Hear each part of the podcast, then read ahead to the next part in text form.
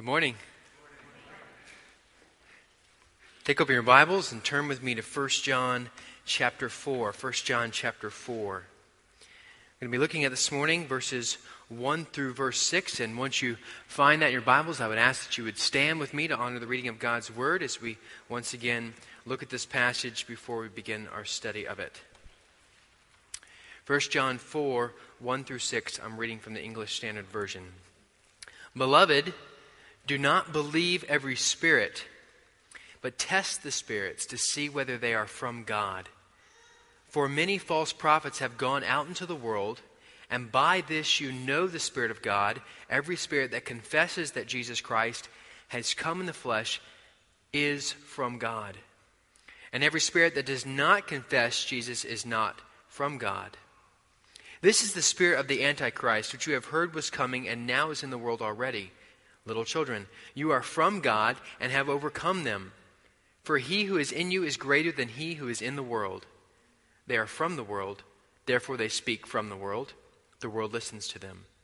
We are from God, and whoever knows God listens to us. Whoever is not from God does not listen to us. By this we know the spirit of truth and the spirit of error. Please be seated.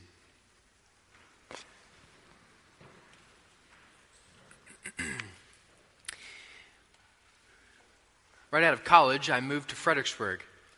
And I moved to take a job with Tim and Carol Bolton, helping them sell furniture and antiques. And one of the first tasks Tim gave me was to sell an old car. Tim, do you remember this? An old car.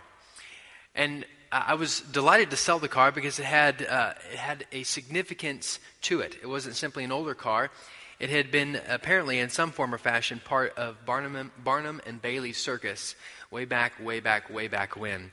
So I was really actually interested in selling the car. And as I was selling the car, new as a salesman, you have to understand, I came and got my first experience with fraudulent charges via the internet. And I did not ship that car to some rich nephew over in Nigeria, but he sent me lots of checks. And I deposited them in the bank, hoping this one be, would be good, and neither of them were good. In fact, I got lots of calls from the bank having to work through that. And what I wanted more than anything at that moment of trying to sell that car was I wanted a surefire test to know whether the person I was working with was, a, was of a true nature or of a false nature. And that is exactly, in some form or fashion, what we have here in 1 John 4 a true litmus test by which we can determine whether or not what is being spoken to us, the, the teaching that we're listening to, the preacher that we're hearing, the doctrine that we're taking in, whether it is of a true nature or it is of a false nature. The Apostle John this morning clearly writes to us as believers with a simple command. You see that in verse 1 Beloved, do not believe every spirit, but test the spirit. Test to be sure this is true and not false. Test in order that you might be found following the true Christ and not an idol. Test the spirit. But why do we test the spirit? Why do we have this exhortation from John? There is the sin in all of our hearts that is really less concerned about whether or not something is true or whether it is false, but rather whether or not it, it fulfills a desire or a need that I have. I might have a little idol over here. And what you're telling me, I have far less of a concern whether it's true or false and whether or not I get what I want from you or from this teaching. It wasn't too many years ago that the U.S. Treasury changed the $20 bill, and you probably remember that. It went from one color to, or predominantly green and white, to many different colors. And they did so in order to help stay ahead of counterfeits. But probably all of us in here would admit that it didn't have an impact upon us, that this change of the way it was designed. In fact, if somebody slipped you a $20 bill and you unknowingly took this $20 bill, which was a counterfeit, and went and bought a sandwich for lunch, and then later on found out that you bought that sandwich with a counterfeit bill, if I was honest, I would probably have to admit that somebody else's problem. I'm just glad I got my sandwich out of the deal. I could care less whether I was dealing with something false or true because the sin of my heart, I'm much more interested in is this going to appease me? Is this going to fulfill something that I have a desire to, to gain or to get out of this person or this teaching? The Apostle John, the, the pastor John, writing to the church of Ephesus here, by the power of the Holy Spirit, is aware of our sinful heart conditions. And he graciously exhorts us this morning because that you believe in the name of the Lord Jesus Christ, and because you have the Holy Spirit given to you, which look in your Bibles, you'll see in 323 and 324, two verses back. Whoever keeps his commandments abide in him, and he in them. And by this we know that he abides in us by the Spirit whom he has given us. We've been given the Holy Spirit because you believe on the name of the Son of God. Because you have the Holy Spirit, test. Test the Spirit in order that you might walk out the Christian life in love to God and in love to others. Test the Spirit in order that you might walk worthy of the manner of the go- in a worthy manner of the gospel. That's Philippians 1:27. Test the Spirit in order that you might know you are in the faith. 2 Corinthians 13, 5. But what, is, what does John mean by this word spirit? Look at uh, the, the passage with me in your Bibles. 4 1. Believe every spirit, test the spirits. Then he gets into false prophets. Verse 2, every spirit. Verse 3, every spirit. This is the spirit of the Antichrist. What does he mean by, by spirit or, or false spirits? Let me make clear here that John has already addressed this in chapter 2, verse 18. Look with me there. Children, it is the last hour, and as you have heard that the Antichrist is coming, so now many Antichrists have come. Therefore, we know that it is the last hour. They went out from us, but they were not of us, for if they had been of us, they would have continued with us. Now skip down to 22. 222. Who is the liar but he who denies that Jesus is the Antichrist? This is the Antichrist, he who denies the Father and the Son. Anyone, and Paul mentioned this a few weeks ago, anyone that is uh, proclaiming a, a false doctrine, a false religion other than Christ, their father is the devil. So, the, as an epitome of the Antichrist, that which is opposed to Christ, is Satan. And then things come down from there. It could be a false teacher, it could be a, a temptation. And it's not just that we battle these things with, from without us, this is things we're dealing with out in the world, which he gets later into this passage in verse uh, 4 and 5, out into the world, but it's also something, something we have to battle within us. Our hearts are desperately wicked, deceitfully wicked. Who can know it? We're prone to wonder, as Come Thou Fount says, the, the great hymn of the faith. So we have to battle this heart's desire within us, as, as uh, John has told us back in 2.15, not to love the things of the world or the desires of the flesh, the desires of the eyes, the pride of life. We have these lusts that well up within us. And they, they, they Satan preys upon those and brings temptation. This is what John is speaking about. It's not just speaking about Satan or some false prophet that we may listen to on the radio or see on the television or read about in the news, but this is something we're also dealing with within our own heart that we need to test, that need, we need to be sure is true and not false. Look with me again in your Bible, starting at chapter 3, verse 1. I want to look at the context before we get too deep into uh, this six verses in chapter 4. And the question that we're asking the text this morning is why does John take six verses on testing the Spirit and drops it in the middle of two chapters on love? Look with me. 3 verse 1. See what kind of love the Father has given to us. 3 verse 10, chapter 3 verse 10. By this it is evident who are the children of God and who are the children of the devil. Whoever does not practice righteousness is not of God, nor is the one who does not love his brother. Chapter 3, verse 14. We know that we have passed out of death into life because we love the brothers. Chapter 3, verse 23. And this is his commandment that we believe in the name of, the, of his Son, Jesus Christ, and love one another just as he has commanded us. Chapter 4, verse 7. Beloved, let us love one another, for love is from God, and whoever loves has been born of God and knows God. Chapter 421. And this is the commandment we have from him whoever loves God must also love his brothers.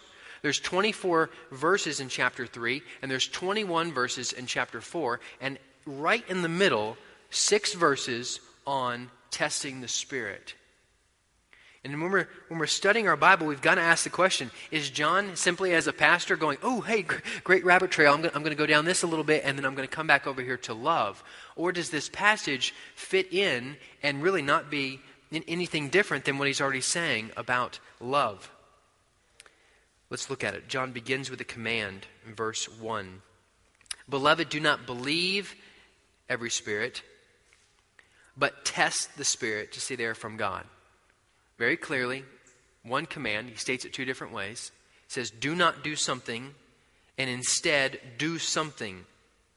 Do not believe, but instead test. Same coin, different sides. But why?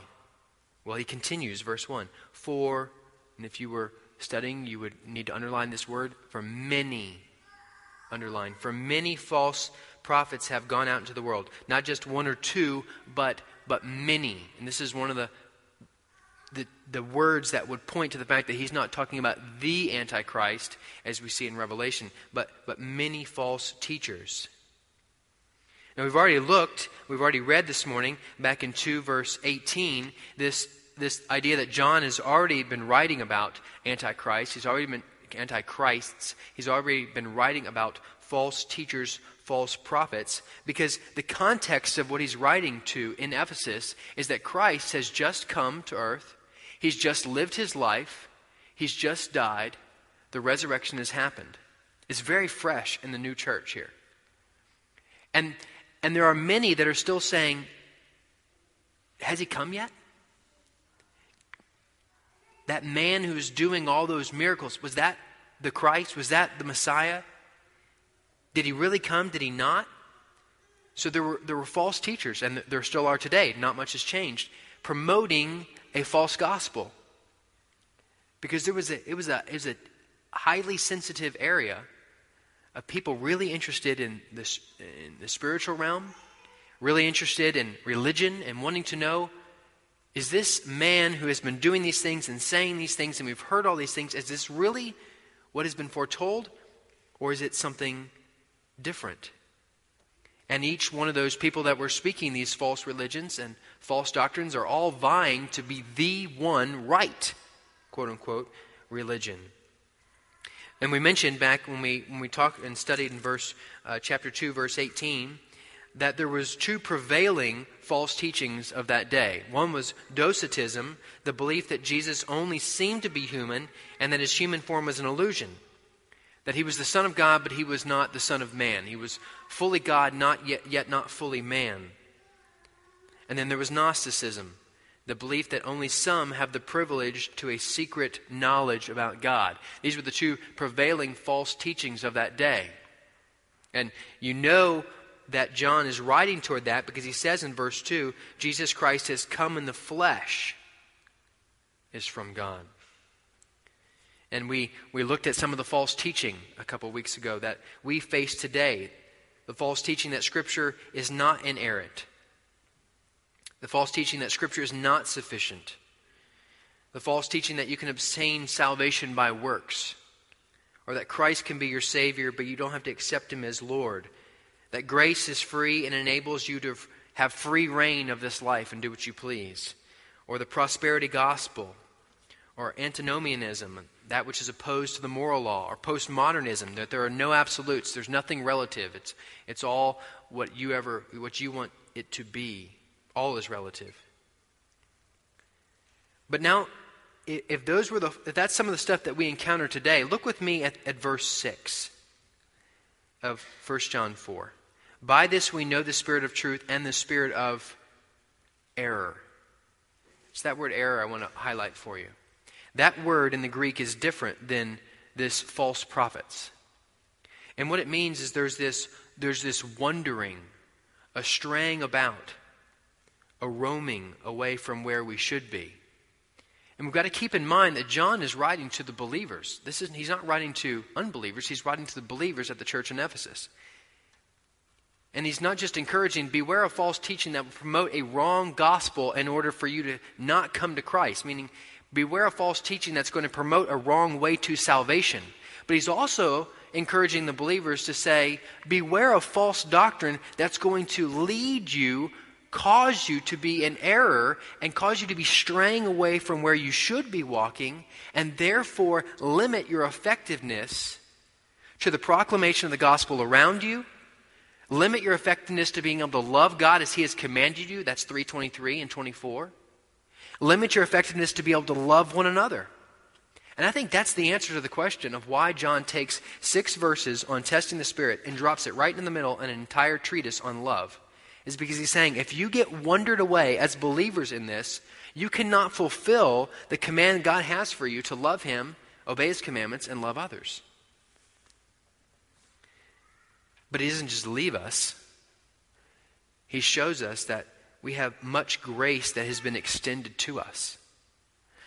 Extended to us to, to be able to have, through Christ's work on the cross for us, the truth by which we can compare falsehood to. Because if you're not a believer, you have no interest in comparing falsehood, and you have no ability to do it because you don't have the truth. What is some false teaching? If, that, if, if what I read before were some false ways about the gospel that may not be as prevalent in our own life, what are some false teaching that can lead us in error? And I came up with five. that pornography in limited and controlled amounts won't hurt me or my marriage. That some sins are acceptable, others are not. That my online persona can be different than my in person persona. These are, these are relevant to today. We, we have these subtle temptations. That my fa- th- this one goes right to my heart as a man who wants to raise my children in the nurture and admonition of the Lord, that my family is more imper- important than the church. That the sin of the world would corrupt me if I get too close while involved in gospel work. Let's hit right at my heart. And some of those are much more subtle in their, in their falseness. They slip in carefully but they're all presented in a very subtle and deceitful and attractive package with the end goal in mind by the power of by, with the goal end goal of mind by Satan to lead me in error that would limit my effectiveness for Christ. Go with me in your Bible over to Matthew chapter 4. Matthew chapter 4.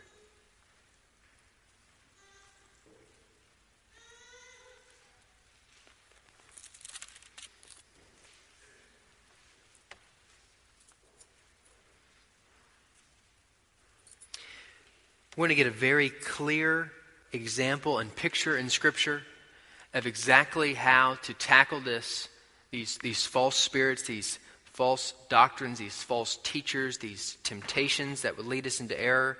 And Christ gives us the greatest example in his personal life as he walks out these, this temptation time in the wilderness. Look with me at Matthew 4. Then Jesus was led out by the Spirit into the wilderness to be tempted by the devil. And after fasting 40 days, 40 nights, he was hungry. And the tempter came and said to him, You are the Son of God. Command these stones to become loaves of bread. But he answered, It is written, Man shall not live by bread alone, but by every word that comes from the mouth of God. Then the devil took him to the holy city and set him on the pinnacle of the temple and said to him, If you're the Son of God, throw yourself down, for it is written, He will command His angels concerning you. Satan uses Scripture and on their hands they will bear you up, lest you strike your foot against a stone. Jesus said to him, Again, it is written, You shall not put the Lord your God to the test. Again, the devil, the devil, verse 8, took him to a very high mountain, showed him all the kingdoms of the world and their glory, and he said to him, All these I will give you if you will fall down and worship me. Then Jesus said to him, Begone, Satan, for it is written, You shall worship the Lord your God, and him only shall you serve. Then the devil left him. And behold, angels came and were ministering to him. Christ obviously handled false teaching with the Word of God. But notice something very clear, which we've probably all seen before, which is the fact that Satan used Scripture as well. And there's an important note in that, simply meaning that the false teaching, false doctrine, false preaching, false teachers, temptations all have, in some form or fashion, enough truth to make it palatable, to make it desirable. And that the enemy knows our hearts and he knows what to subtly slip in that, that may just be the hook that catches us. And so for us just to say, well, I can come to church or I can read my Bible every once in a while or I can read a lot on the internet and then somehow that's going to infuse me with enough truth to be able to defend off these false things is naive at best. Because the enemy knows this word. He knows it very, very well. And he knows how to take it and twist it in order to achieve his end goal of us going into error. Christ, he defended, and he fended off this false teaching perfectly in order that we might be able to have the truth and life. In him, we can find the ability and the grace to negate false teaching, teachers, and ultimately the enemy. Go back with me to 1 John 4.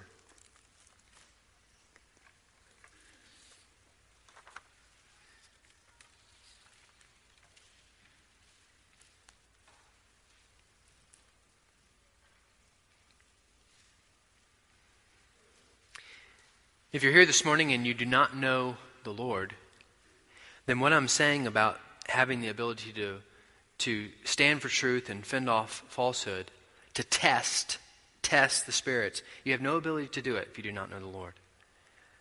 And I would encourage you, and I plead with you, to come to Christ in order to gain the ability to do so. Because anyone in here that knows Christ only has the ability and ultimately the desire to fend off that which is wrong because of the work of Christ for us. And he, he did it perfectly back in Matthew 4 to set an example, and then through his blood providing the grace now to be able to respond accordingly. There's a, there's a split right in the middle of this 1 John 4 1 through 6, and it happens three verses in, and then it shifts. And I want you to see that shift.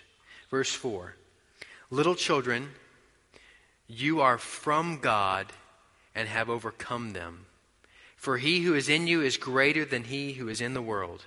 They are from the world. Therefore they speak from the world, and the world listens to them. We are from God. Whoever knows God listens to us. Whoever is not from God does not listen to us. The shift there is you are from God. Remember, John is writing to believers. His proclamation here is remember, remember Christ has done a work for you on your behalf on the cross by the love of God. And now that has been given to you or, or um, fulfilled in you or proclaimed in you, made known in you through the Holy Spirit. That's back in 324. The Holy Spirit has been given you. So know because of the work of Christ in you, because of the Holy Spirit within, within, you, you have the truth and the ability to fight this well. And because of Christ's work of overcoming the devil, you can do this as well. So here's, here's the confidence, here's the victory, here's the ability, here's the desire, here's the energy, here's the grace that we have to wake up each morning, and as those temptations come barging in, or as we have uh, a false teaching that we have to dissect in our minds about is this true? Is this false? Maybe something we're listening on to the radio, watching on the television, hearing. You, we can know that Christ has overcome. He's broken the power of sin and death. And because of that breaking, He gives us the ability to overcome. Little children, you are from God. That salvation that you have been given is from God. It's not something that you have earned, it's not something that you have gained. It's been given from God. And because of that, you have overcome them. For he who is in you is greater than he who is in the world. And that is what then takes us back to those false teachings that we have a temptation to give into that would lead us astray and error, that would compromise our ability to be effective for Christ in loving Him and loving others. Is when you, is when you realize Christ, is, Christ has broken this power and He's given me life and He's greater than all these things much greater. And now He lives within you. The Holy Spirit within you is greater than all that. There's, there's no need to fear as we go out and proclaim the gospel that somehow, oh, as I'm sharing the gospel with this person, this individual, I don't have to fear that somehow this sin's going to now jump on me and I'm going to stray away. No, it's, it's greater within me than that which is in the world. By way of application and, and in closing, I want to highlight five tests. Five tests that John gives us in this passage to prove teaching to be false or true. Three are found in the text, and then one on each side. One book uh, bookmarks it, um, bookends on each side.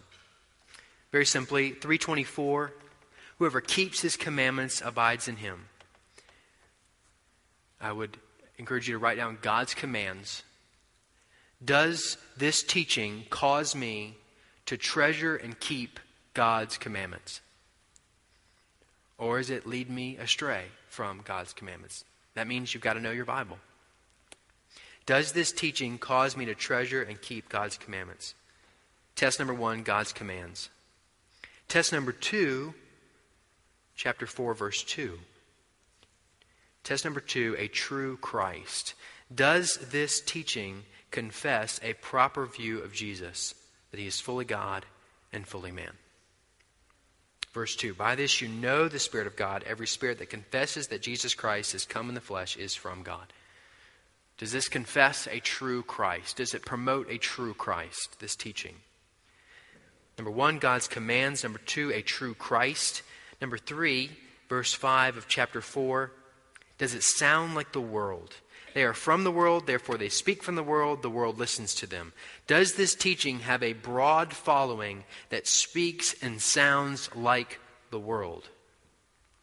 Does it have a broad following that teaches, that speaks, that sounds like the world? Am I saying that you cannot have a broad following to follow truth? No. But I'm saying, does it, if there is a broad following, we should be very wary of that and we should be testing to see does this sound like the world? Is this fulfilling itching ears of which we are promised that false teachers will come into the flock and, and try to tickle itching ears with false teaching? Number four, verse 6 in chapter 4. We are from God. Whoever knows God listens to us. Question Am I listening to God? Does this teaching cause me to listen to God and others that are following him? You'll notice it says, We are from God. Whoever knows God listens to us. Plural. And I think it's speaking to the Trinity, and also I think it's speaking to the church. That are you, is this teaching causing me want to want to listen to God and others in the church that are following him? Verse 5, uh, excuse me, number 5, verse 7. Chapter 4, verse 7. Beloved, let us love one another, for love is from God. Does this teaching press me, push me, goad me to love God and others? Am I loving God and others? Does this, does this teaching press me to that? Whether it's a teaching that I'm hearing or a teaching that's coming to my heart, it's, a, it's preying upon a lust that are there, a false doctrine does it press me to love God and love others? So, does this false teaching uh, cause me to treasure and keep God's commandments? 324. Does it confess a proper view of Jesus? 4 verse 2. Does it sound like the world? 4 verse 5. Does it cause me to listen to God and others that are following Him? 4 verse 6. And am I loving God and others? 4 verse 7. John has exhorted us from Scripture this morning that we should be Christians that by the love of God toward us and through the work of Jesus Christ in us, and then now by the gift of the Holy Spirit to us, that we should confidently and vigilant, vigilantly and with, with discipline and with diligence test and test and test as good Bereans that which is coming in contact with us, to test all things with the living Word of God, to test all things with the Bible, and to realize that as believers, that have now been saved by faith, by the blood of Christ, that does not absolve us from, from falsehood. And we're to continue to test. And we're to do this by listening to Him. Notice verse, verse 5 that we listen, and verse, um, excuse me, verse 6 that we listen to God. In verse 5, the world is speaking a lot, saying a lot, but they're not listening to God. And as we combat these things, are we listening to God through His Word? And that that Word is then confirmed by the Holy Spirit in, in, within us in order that we might more effectively, through that testing by the Word of God, love God more and love others as He commands us to do in these passages. Let's pray. Father in heaven, we, we see the clear command here to, to test that we have the Holy Spirit within us, and but we are, we are then to test every spirit to see whether it is found to be true. And we want to be found to be true, that on that last day, we might be looked upon with love and grace and hear those sweet words, Well done, thou good and faithful servant. To be found faithful, to be found true to the Word of God that we have no ability to do within ourselves but by the grace of God poured out for us upon the cross of Christ. Oh, Father, I pray that we would, we would be sensitive to all that we think about and we listen to and we see and we read about. That we would be ever vigilant to read your word and know the truth. That we would be conforming our lives to the picture the example of Christ, that we might love you more through that and then subsequently love others as well, drawing them, showing them the beauty and worth of Christ. We thank you, Lord, for the Holy Spirit that inspired this word, John would write it, and I pray, Father, that it would, through the power of the Holy Spirit, that this word would have gone deep within us this morning and drawn us in closer fellowship with you and pushed us and pressed us into, into a closer uh, and more sensitive pursuit of the truth. In Jesus' precious name we pray. Amen.